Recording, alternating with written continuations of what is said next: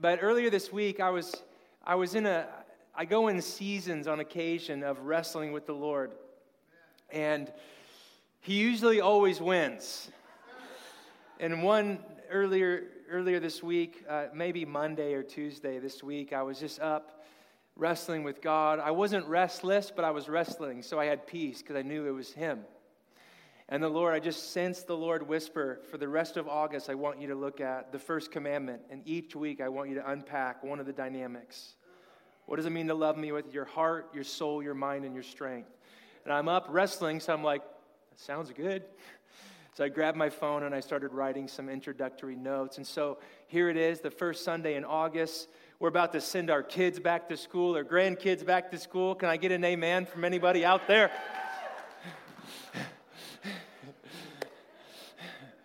Let that sink in. And so we're just going to just dive right in to this all-important passage. You can study theology your whole life. You can memorize piles of books, attend thousands of seminars, seminaries, and sessions, and you will still discover that the centrality of what it means to be a person who is found in the love of God, who's being formed in the image of Christ through the power of the Spirit, that at the end of every one of those discoveries, you'll find the centrality of this command to love the Lord your God with all of your heart, soul, mind, and strength, and to love your neighbor as yourself. Now, the bummer about this verse is that we're so familiar, I think we can lose sight of its all-encompassing, earth-shattering truth. Should we submit to it? Should we find the Holy Spirit inviting us into a journey of integration, of living all of life in light of the love of God? Amen. And before I go, I do this too often. I'm trying to become better at like 50 things at once, so give me a break. But could we also just pray? I want to just pray for those who, in light of the two tragic shootings in the last 24 hours, I don't want to be trivial or trite, but can you just bow your heart and head with me? Can we just release comfort? If you don't know, there's been two mass shootings in the country, in Dayton and in El Paso. And so, Lord, as a local church, we just acknowledge that we're in a world that is broken, in a culture that is so fractured. And so we just cry out right now for comfort in our land. We cry out for comfort and peace over our families that have been affected by these horrific, terrible situations. And Lord, this little church called Cornerstone, pray to a big God and Father and ask that you would just release your grace and your peace over those affected. God, I pray that you would just reawaken us to the fragility of life, how fragile and how precious it really is. I pray that we would increase in our value of life. So just release grace, even over those in this room who are processing and who can easily move into a place of fear and anxiety. I pray your grace and your peace over our body and over these people and their families who've been affected. In Jesus' name, we all said amen and amen. So if you have your Bibles with me, open up to Mark chapter 12. It's the second book in your New Testament. Mark is one of the Gospels that most scholars believe was probably the first Gospel account that was written and circulated in the first century at the time of Jesus. Mark chapter 12. And we are going to be living, just like we lived in the Yoked with Jesus passage for a number of weeks, we're going to be living in this passage over the next at least 4 weeks. Mark chapter 12, beginning with verse 28. And before I jump into that, I just want to set the context. And maybe just give you an invitation right at the beginning of this message. Why don't we live in the Gospel of Mark this week? You know why it's one of everyone's favorite gospel? Because it's only 16 chapters. And if you read from start to finish like it's a novel, you can knock it out in an hour and 25 minutes. So do it this week. Maybe read it. Pick a few chapters a day or read it in one sitting. Sometimes it's really fun to read an entire gospel in one sitting just to get immersed in the story. So before we dive into the first commandment passage, I just want to give us a little bit of context to hopefully help it pop off the page. The context is this: Mark is notorious for the sprint, knee-jerk, whiplash pace of his gospel. In fact, I just did a quick search on my Bible app before standing up here. Mark uses the word immediately 27 times in his gospel. Jesus healed, and then immediately went to this town, and then immediately he went, he healed, immediately he went over here, storm was quieted, immediately, and Mark is just, he's so excited, I can just see him. I feel like if I was a gospel writer, I would probably identify with Mark, because he's so excited to just get the story of Jesus out there. But when it gets to the end, the Passion Week, where Jesus' ministry slows down, he devotes at least a quarter of his gospel to 1 week. So even though the journey to Mark 12 has been immediately, here Mark slows his roll. And in Mark chapter 12, the context is this: Jesus finds himself at the hotbed, the center of the political, the religious, the national identity of the people of Israel. He's in Jerusalem, the temple. And all of his opponents, the religious leaders, those who are married to power, those who didn't have a place in their theology for this ragtag dude and his followers from Nazareth, they start barraging Jesus with all of the hot topic issues of his day. We can't relate to that at all in our cultural moment. Hot topic issues. And they start asking Jesus questions about Israel's relationship with Rome, about taxes, about marriage, about his interpretation of the law, about what he believes about the power of God or the future hope of Israel. Really lightweight topics, if you ask me. And they're trying to trap him, to catch him in his words. And at every time when he's questioned and scrutinized and at the attempt of sabotaging his life and his credibility in ministry, Jesus offers a perspective that causes the crowds to say, wow, you can't trap him. At every turn and think of all the hot topic issues of our day, that's what it would have been like in Mark chapter 12. Jesus is just getting nailed. That any way he answers, he's going to create enemies and friends. And the enemies he creates have authority because they're married to power to dictate the trajectory, so they thought, of his life or his death. And so Jesus is answering these people brilliant answers. They're shocked, they're stunned, they're dumbfounded, they're silenced. But then one of the experts in the law overhears Jesus' answer, and he's amazed at the way he's able to delicately and powerfully weave his way through the traps of his audience. And so one guy, an expert in the law, from the crowd says, one of the scribes came near in Mark 12:28. I'll just read this passage. And they heard disputing with one another. Seeing that Jesus answered them well, he asked him, which commandment is the first of all? Jesus answered, the first is, hear, O Israel, the Lord our God, the Lord is one. You shall love the Lord your God with all your heart and with all your soul and with all your mind and with all your strength. The second is this: you shall love your neighbor as yourself. There is no commandment greater than these. Then the scribe said to Jesus, you are right, teacher. You have truly said that he is one, and besides him there is no other. And to love him with all the heart and with all the understanding and with all the strength, and to love one's neighbor as oneself. This is much more important than all the burnt offerings and sacrifices being made in the temple right now.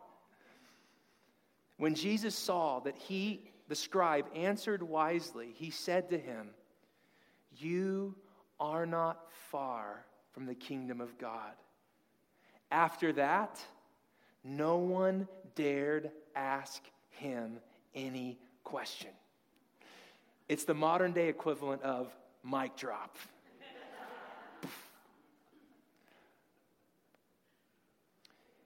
You have to understand, this is Jesus' moment to distinguish himself, to, you know, there were famous rabbis in the time and around the time of Jesus who would give similar, would be asked these questions, and the answer they would give could mark all of their followers. And here's Jesus, out of all the 613 laws, neatly divided against heavy laws and light laws, negative laws and positive laws, all these laws and rules that he could have picked, and Jesus picks the central confession of his own people.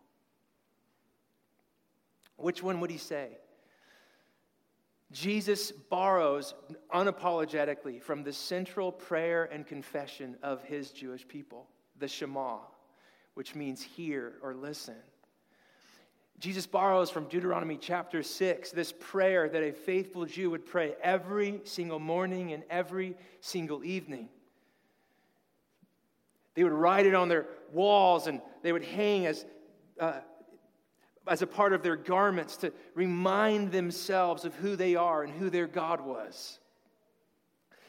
And what's so beautiful about Jesus is, contrary to his opponents, Jesus didn't come to set up another system. He came to fulfill the longings and the hope of the covenant of Israel. He hooks himself right in to the storyline. He is the fulfiller and the bringer and the bearer of God's intended purposes for Israel and, by extension, for the world. Don't think I came to abolish the law of the prophets. Jesus said, I came to fulfill them. And so he jumps right into the Shema passage in Deuteronomy 6. And I'm just going to read that because it's awesome. It's this is an introductory sermon. Remember, we're going to unpack it for like four weeks at least. Here's the prayer that they prayed. Deuteronomy 6, verse 4. I'm going to read the whole thing. It's only five verses. Hear, O Israel, the Lord is our God, the Lord alone. You shall love the Lord your God with all your heart, with all your soul, and with all your might. Keep these words that I am commanding you today in your heart. Recite them to your children. Talk about them when you're at home and when you are away, when you lie down and when you rise. Bind them as a sign on your hand. Fix them as an emblem on your forehead. Write them on the doorposts of your house and on your gates. When asked, what's the most important? Jesus jumps to this central prayer, this creed and confession of his people. And you have to remember the context that the Shema is born out of. At this time, God's people, Israel, were enslaved in Egypt, who worshipped and bowed at innumerable gods and deities. God rescues a people through his mighty arm and stretched out hand, and he woos him to himself and leads them to the wilderness at the foot of the mountain, where he weds himself to a people. And he releases the terms of the covenant, the Ten Commandments, and all of their implications for life oriented around the one God, Yahweh. And I want you to know that the people of Israel, apart from their dietary laws and their cultic ceremonies and the sacrificial system, the number one distinguishing mark of the people of God was that they were monotheists. They believe in one God who is over all gods. You have to understand, in ancient Near Eastern thought, people and nations in and around Israel, they lived in constant fear on, did we appease the right God at the right time so that what we really need to survive and flourish will come? There was a water god, a river god, a sun god, a forest god, a fertility god, a god of war, a god of rain. And the fear of a polytheistic, pluralistic culture is, you know, can you imagine this exchange between a husband and wife? Babe, where's the food? And the husband's like, oh, crud, I forgot to sacrifice to the grain god. the God of the field. And in the midst of this pluralistic, polytheistic culture, we think we're so advanced, but we are in a pluralistic, polytheistic culture. They just have isms at the end of them. Consumerism, individual, and material. There's as many gods today as there was in ancient Israel. Gods. And the good news of monotheism then is still the good news of monotheism now. We don't have to live in fear. Did I pinch incense to this principality, this power? There is one God who reigns over all and who wants to infuse all of it with his purposes. In fact, I've had to preach the plague passage in Exodus when God sends all the 10 plagues. And if you, some way smarter people than me, they're able to show how every single plague is Yahweh judging one of the Egyptian deities to confront him. And it's like Yahweh's like, ugh. There is one God. The good news that Jesus is reaffirming to his onlookers is that there is one God. There's not many gods to appease or please. There is one God, the Lord. He reigns over every other god, over every competing ideology and idol. And by orienting your life, submitting your life to his lordship, his reign, and his rule, you don't have to live one more day in fear. You can trust the one God.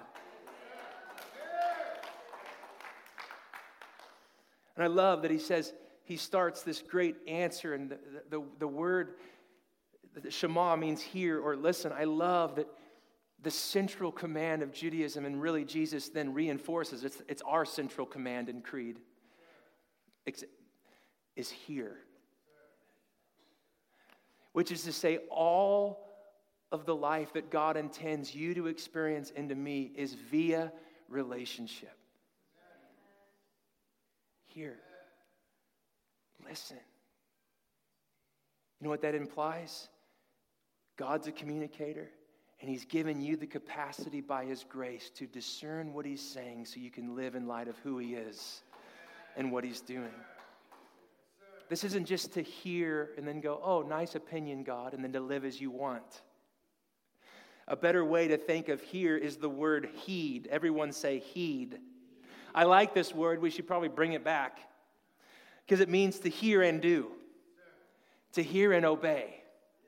And really, my theology as your pastor, all of what we do at the end of the day is to train and encourage people to live a hear and obey lifestyle. Hear and then obey. Hear and then obey. I loved Moses at the end of his life, the one who penned these words and was so instrumental in Israel's story in the Exodus and setting them up to inherit the promised land through his protege Joshua. About the words of God, Moses says this in Deuteronomy 32. Take to heart all of the words I have declared to you this day, so that you may command your children to carefully obey the words of the law. They are not just idle words for you. They are your life. By them, you will live long in the land you are crossing the Jordan to possess. So when Jesus reaffirms, when he's asked, what's the greatest, what's the most important command? He unapologetically says, hear, O Israel. Hear the God who speaks. Hear the God who, when he commands, it's an invitation to participation in his goodness and his character and his ways. His commands reveal his intention. His commands are aimed not generally to all, but to the people that bear his name. The goal of the commands, I wrote this, I like this one-liner. The goal of his commands are to cultivate continuity. Say that with me. Cultivate, shape, continuity between himself and the people who bear his name. The commands. So what he looks like, we look like. Commands. What he looks like, we look like.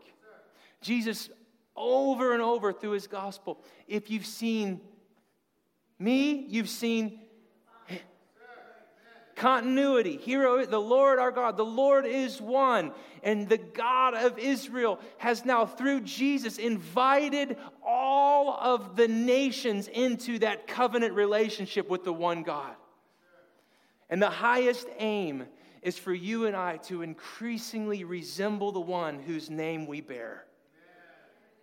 That's our highest aim. Highest aim. So, monotheism. There you go. You got a quick little... There's this book that's called The Best Kept Secret of Mission by John Dickinson, phenomenal author. He says monotheism is the primary motivation for mission. If there is one God, then the nations have to know that their worship is futile and detrimental until they meet the one God revealed in Jesus. He says that one point, theologically, drives it, right? Because the gods of the nations are idols, Psalm 96. But the Lord, He is God. The Lord, He is God. And beloved, we are at a time much like Elijah's time in 1 Kings 18 and 19, and this amazing story where the people of God, even the people in the church, in our context, we're being forced to wrestle in this cultural moment with the validity of the claims of our God. Do we believe He is God or not? We're being pulled and pressured to look at our opinions, to re-examine the engine of our hearts and our souls. And I'm here to tell you, like Elijah in his desperate moment in his prophetic ministry, if the Lord is God, then serve Him. And if He's not, then don't. But quit living in that middle space. If He's God, then treat Him like it. Give Him your whole life. A little bit of religion makes you a lot of bit miserable.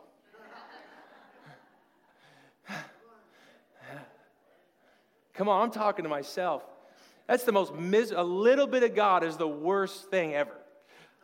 I mean, He already gave you a little bit. It's called general grace. You're breathing. He gives you food.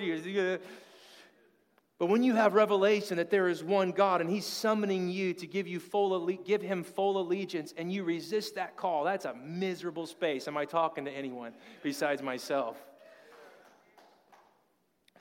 And so Jesus says, love the Lord your God with all of your heart. I just want to zero in on heart. Don't even let me talk about soul, mind, or strength, because those are the next 3 or 4 weeks. Everyone say heart. Zero in on the heart, which is my lifelong message anyway. So it's perfect. Love from the heart. What are some common conditions, if you read the Bible, that we see? Conditions of the heart. Yell at me. Wicked, angry, greed, dead, fear, hard, rebellious, loneliness. I think I can make a scripture argument for all the things you're yelling, so we're in bounds here. The point is, Jesus knows at the very beginning of this command the complexity of the human heart. How many know as humans we live from the heart out? We live from the heart out. Jesus knows the condition of our heart. In fact, the Bible says that no person can even really faithfully discern what's going on the inside. There's only one person on the planet who can faithfully and perfectly diagnose a human heart, and His name is God. The heart is deceitful, it says in Jeremiah 17, above all things. Who can understand it? But I, the Lord, test the mind, and I search the heart, to give all according to their ways and according to the fruit of their own doing. The Lord sees our hearts, that central command of our being in existence. And God knows that humanity, apart from His redemptive touch and love, the human condition is woefully inadequate to bump its way onto loving God with all of our heart. God knows, thus sending Jesus, that there is no way that we can progress or diagnose or invent or cleverly come up with a way to break ourselves out of the condition that keeps us bound to habits we don't want to keep doing, to choices we don't want to keep making. Jesus knows our hearts. He knows the impossibility to turn the ship around in our own strength. Jesus said this in Mark 7, it's out of the heart all evil, fornication, theft, murder, adultery, wickedness, deceit, envy, slander, pride, and folly. All of these evils come from within, and they are what defile a person. So when I hear Jesus say, the Lord our God is one, love me with all your heart, I think, how? I'm a mess. How? Jesus says, I know. Fundamentally, I would argue, I could hang this whole message on the argument. The reason Jesus came was so that all that we described about the human heart could be turned, and you and I can actually want to want God. I love that truth. Jesus said that, I remember my Old Testament professor, it was a book of Jeremiah class, and, you know, you listen to the professors most of the time. And he said, the most important passage in the whole Old Testament is Jeremiah 31. And so I'm like, oh, you know, I actually think I believe him. But listen to this in Jeremiah 31:31. That's easy to remember. 31:31. The days are surely coming, says the Lord, when I will make a new covenant with the house of Israel and the house of Judah. It will not be like the covenant I made with their ancestors when I took them by the hand and I brought them out of the land of Egypt, a covenant that they broke, even though I was their husband, says the Lord. But this is the covenant I will make with the house of Israel. After those days, says the Lord, I will put my law within them. I will write it on their hearts. I will be their God, and they shall be my people. Fundamentally, the reason Jesus came was to provide the solution, the remedy to the sin-sick, me-centered heart that humans can never shake apart from great effort and polishing up and trying to hide. Who you are always comes out. Can I get an amen? Who you are always comes out. Jesus knows that, and so fundamental to his ministry is so that you and I can actually, by his grace, become wholehearted lovers of God.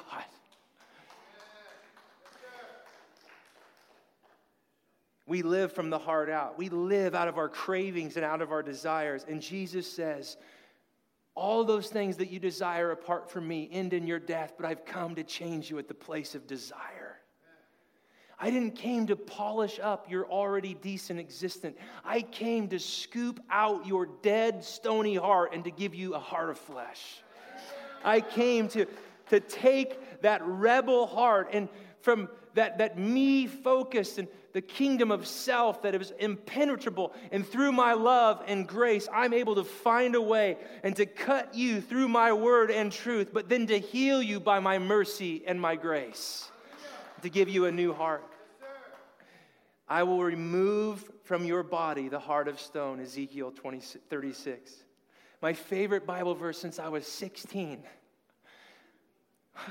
I will remove your heart of stone, and I will put a new spirit within you. I will take it out and give you a heart of flesh. I will put my spirit within you, and I will make you follow my statutes and be careful to observe my commandments and ordinances. Beloved, the great commandment, the first commandment, is only possible if you receive a new heart first. You won't make progress. In fact, one of our great spiritual fathers of our movement, John Wesley, he was the most devout, disciplined. He learned like Greek, Latin, 15 languages. He rode 4,000 miles. He was a missionary. He was doing God's work without knowing God personally through faith, relationship. And finally, he came to the awareness that his heart was the issue, and he was melted when he found out that it was through grace alone that his rebellious heart, that no discipline could shift or change, that when he met the grace of Jesus, everything changed for his life.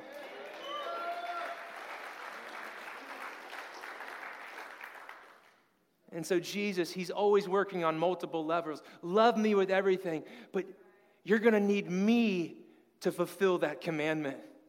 You're going to need what I'm going to go do on the cross of Calvary. You're going to need my blood to wash your sin. You're going to need my spirit to scoop out your rebellious heart. You're going to need me to write my word, not on the parchments of stone, but on the parchment of your heart and your mind. You're going to need me. Love me with all of your heart. The heart is more than the blood pumping station in your body. It's the command center where decisions are made, plans are, it's the center of your inner being. It controls feelings, emotions, and desires. The heart is where your commitments take root.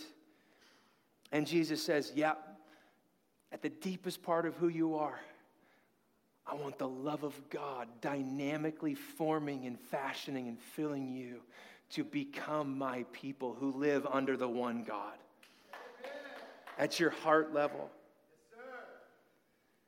And the only one who can do that is the only one who never had rebellion in his heart towards the Father. Oh, I love the gospel. And I want you to know that the beauty of the gospel is that the love of God revealed in Jesus enables you to love God back. The beauty of the gospel was that God didn't stay in his white, shiny palace, but he came in his son, Jesus, to show us the way to love, to show us the way to forgiveness and wholeness, to show us how not to just be a little bit religious and a little bit selfish and then just try to bridge the gap between what I confess and how I live. Jesus models the perfectly integrated life, and he says, follow me. We'll straighten out your mess. But the first thing we got to talk about is your heart. I loved you not when you were at your best, but when you were at your lowest. I loved you not when you were closest, but when you were the farthest away, when nothing but the grace of God could find and reach you. That's when I loved you. Not when we were friends, but when we were enemies. Not when you had all of your ducks in a row, but when you were like scattered all over the map. That's when I loved you. And friends, if you're here today and if you've not met that love, if it hasn't melted your rebellious heart, my highest prayer for you is that you would have a love encounter with the gospel of Jesus. That you would realize the first step towards living the life God desires is realizing you're the desire of God. The first step towards living the life God desires is learning that you are the desire of God. He loves you. He loves you in your sin. He loves me. When we can't make up from down, left from right, when we're so bent out of shape with resentment or hurt or lust or greed, God's love wants to come into that place and say, let me peel back the layers. Let my blood wash and clean you. Let's go on a journey. Let's go on a journey together. The lover being loved and returned is the essence of the gospel. The God who loves the world, transforming the human heart and life so that humanity loves him back, is the heart of the gospel. And then out of that place, we love others, but we'll get there in a few weeks. Love. There's a story, I'm closing, praise God, I did it. Just heart, only heart, only heart, only heart. We're doing really great. This story that just has wrecked me for so many years, it's in Mark 10 and in Matthew 19. I'm pulling from the one in Matthew 19 to the same story. It's what I have in my notes. But so many of us want, we want to know what the bare minimum requirements are. Am I talking to anyone out there? Like, hey, doc, what's the least amount of green vegetables I need to eat to turn my cholesterol around? What's the least amount I need to walk every week? Come on, somebody. Am I preaching the gospel today? What? Sorry.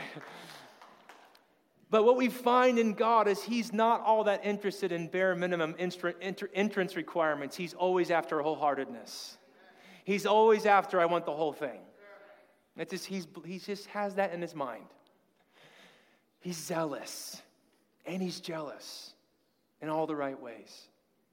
And so there's this story that I think perfectly illustrates the call to love God with all of our hearts, and then the confrontation when other things in our lives take preeminence or predominance over God. There's a showdown. Come on, has anyone ever had a showdown with God? He'll bring you there. It's his mercy to bring you there. It's his grace to bring you to confrontation. Not because he's mean, because he's a God who honors your volition and will, and he wants your will to bow on your own choice through the infusion of his grace to be submitted to his will and lordship. And so he brings us to these points of conflict, not because he's a meanie. He just knows there's no other way to get you to where he destined and desires you to be, which is fully alive in his love. And so I love this story, and I hate it at the same time. Can I say that? Jesus is approached, Matthew 19, this is the last story of our day. Teacher, what good deed must I do to have eternal life? He's already on shaky ground. What do I have to do? And he said to him, why do you ask me about what is good? There's only one who is good. If you want to enter into life, keep the commandments. Sound familiar to our passage in Mark 12? He said to Jesus, which ones? See, here's the thing. We wish that our problems, that our deepest cravings and desires and longings could be sorted out by just applying a few random principles. Doesn't work. Which ones is an indication that he doesn't know how serious his problem on the inside really is? Which ones? We wish that a little bit of religion, a little bit of just being nice and thinking happy thoughts, we wish that a little bit of generosity could solve our greed or our complacency. But a little bit of anything is not as powerful as the full blast revelation of the gospel of Jesus Christ and what he wants to do in your life. Jesus, he says, which ones? Okay. You shall not murder? Check.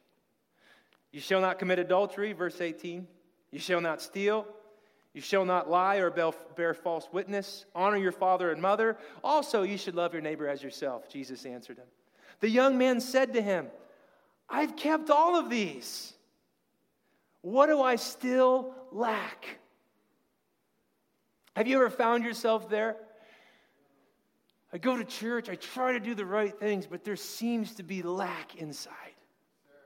Come on, don't raise your hand. Has anyone been there before? Doing a lot of stuff. There's a lack in here. I would say this is the turning point of the story. When we realize that even doing good stuff from wrong motives isn't good enough. Doing stuff for God, you can still lack at the deepest part of your heart and life.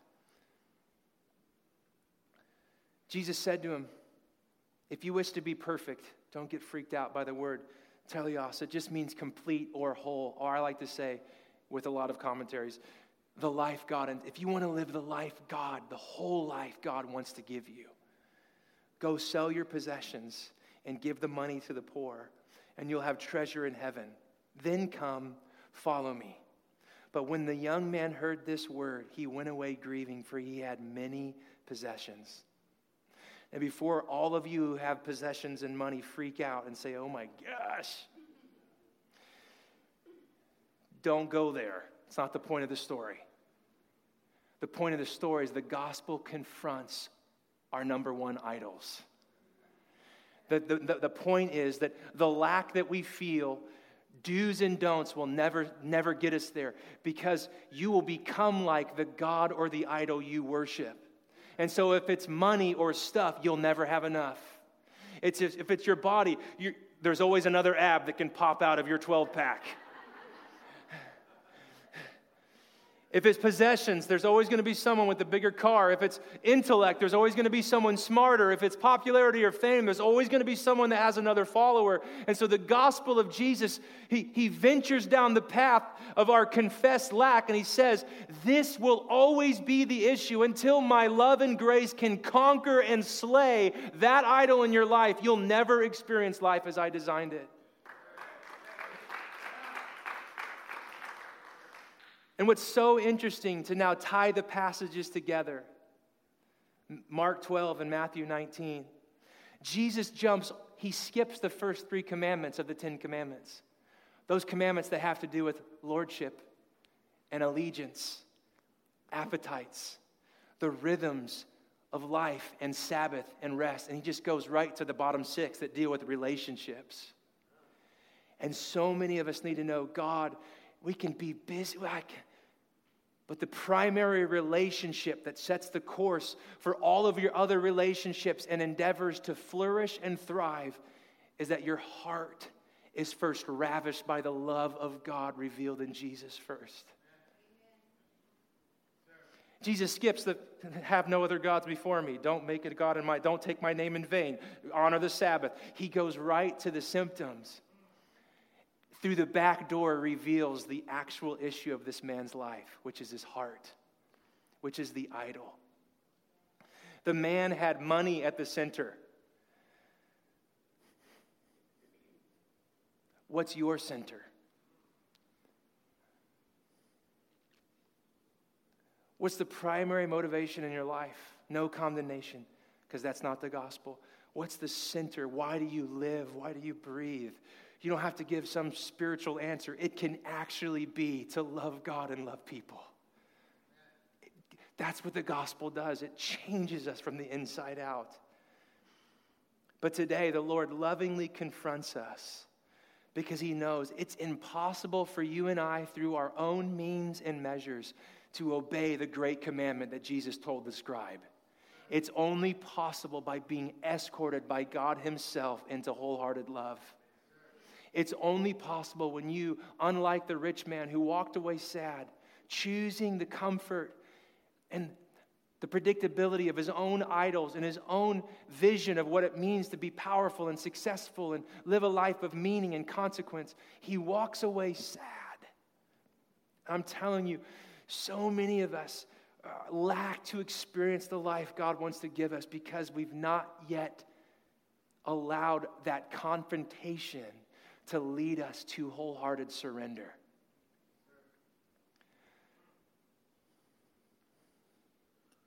It's impossible to love God without being transformed by the love of God first. Plain and simple, it takes God to love God. The love of God this morning, God wants to conquer our hearts, demolishing our idols and competing ideologies, and he wants to fill us with his love. This morning, he wants to do that. Yes, will all my problems be fixed? I wish it was like that. How many know that if you spend a lifetime loving other things, it's going to take some time to get all of your other loves and cravings and desires straightened out? But hello, how many know the grace of God is our teacher? And he wants to purify us from all unrighteousness, Titus 2:11 through 14. And then he wants to make us instruments of what is good and right and true. But does he have your heart? It's yielding.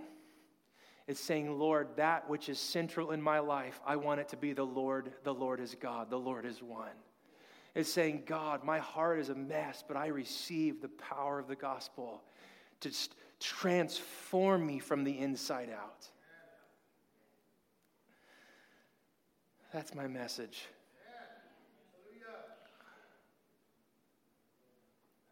Which one is it, God? Hear, O Israel, the Lord our God, the Lord is one. Love the Lord your God with all of your heart. I don't know this morning, if you want to respond to the gospel, and you don't have to have a bunch of Bible verses or theology, but to know that God, through his grace, can give you a brand new heart this morning. If that at all resonates with you, if your heart's beating, your palms are sweaty, unless you're clammy by nature, will you respond to the gospel this morning? Will you say yes to the new covenant heart, that heart of flesh, the heart that's got the law of God written on it?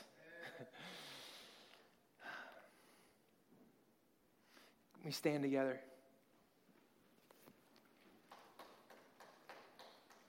God, I just thank you. I thank you that right now the grace of God is active. And I pray, Lord, that your grace would seize hearts in this place. In fact, if you want to respond, I'd love to pray with you. I'd love to pray with you this morning. I'm just going to wait on him for just 20 seconds so you can count. And just ask, what's center in my life? What is the thing that all of my choices and my fears or my failures, what is the thing that orbits around? My whole life orbits around. The Lord says today that I want it to be me and my love and my grace.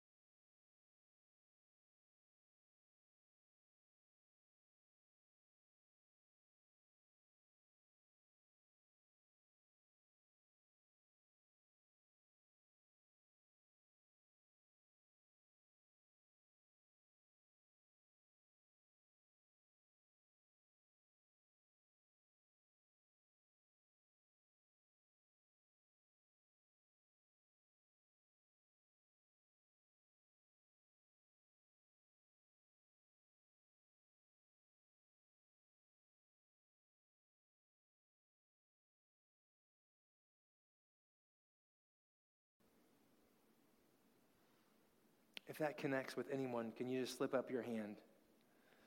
I want God to give me a new heart. It's awesome. So good. Beautiful. Lord, you see every single hand in this place. I'm asking, Father, that you would appropriate the grace of Christ into these hearts whose hands have been raised. I'm praying that you would do open heart surgery here this morning. And that you would take out the stony heart. And right now you would stuff the spiritual cavity of their body with the new heart of love.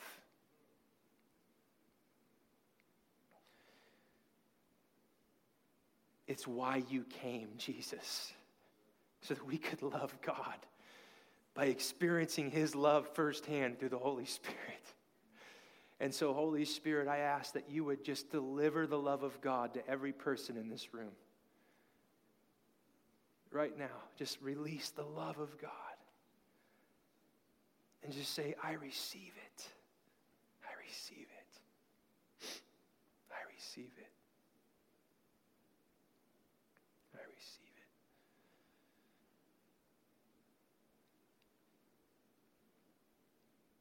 it. And by faith, Lord, say that with me. By faith, we receive a new heart. And by faith, we will live out of this new heart through your grace and by your truth, and motivated and empowered by your love. Thank you, God. In Jesus' mighty name, we all said amen. Amen. Amen. Yeah, that's good.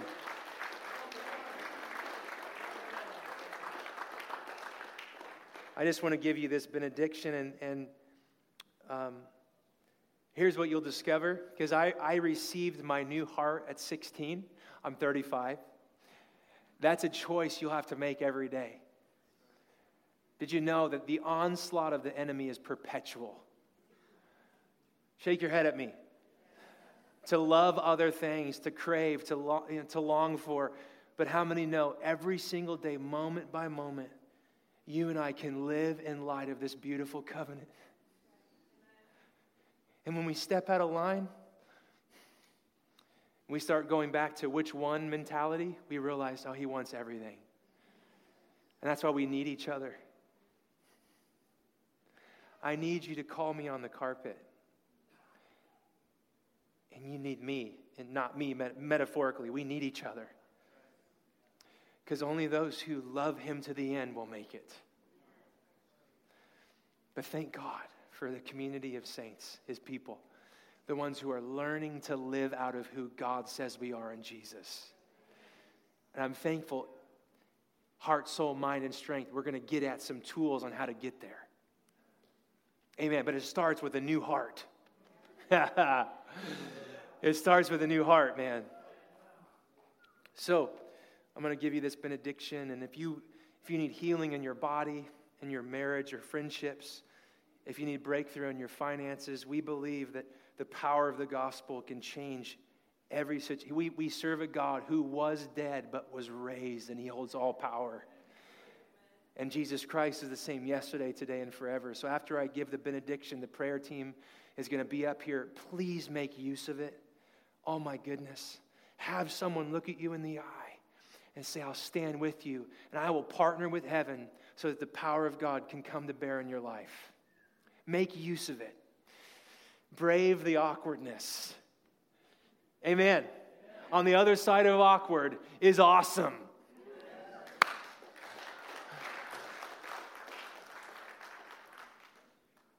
And it doesn't have to be awkward. What if the most normal thing every time we gathered was, I can't wait to either be prayed for or to pray for someone? What if we were so in tune with the love of God that even the Holy Spirit could lead us to those in love who needed to know God was for them? All right, I'm preaching another message right now, so here we go. I'm not. We'll save it.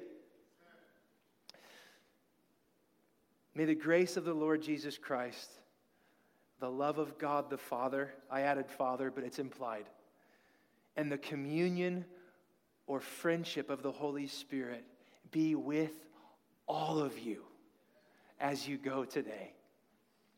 May God mark you out as one who is loved by him, and may that love retool and transform every dynamic of your life for his glory and your ultimate good. In Jesus' name, amen. Amen. Love you guys. Don't be shy to come up, and don't miss out on that Connect event meeting.